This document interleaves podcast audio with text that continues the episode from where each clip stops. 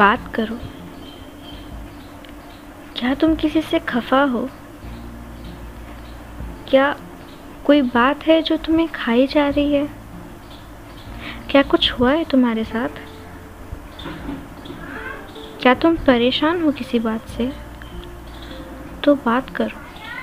किसी अपने से जो तुम्हें समझता हो।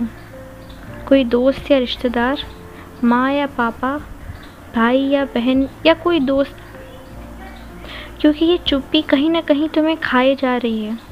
तुम्हें कमज़ोर बना रही है और तुम कमज़ोर नहीं हो। तुमसे ही तो सीखा है ना, तुम्हारे माँ बाप ने खुश रहना। तुमसे ही भाई बहनों की मुस्कान है। तुम हो तो तुम्हारे घर में जान है। ऐसा नहीं है कि तुम्हारा कोई अपना नहीं है, जो तुम्हें समझता हो।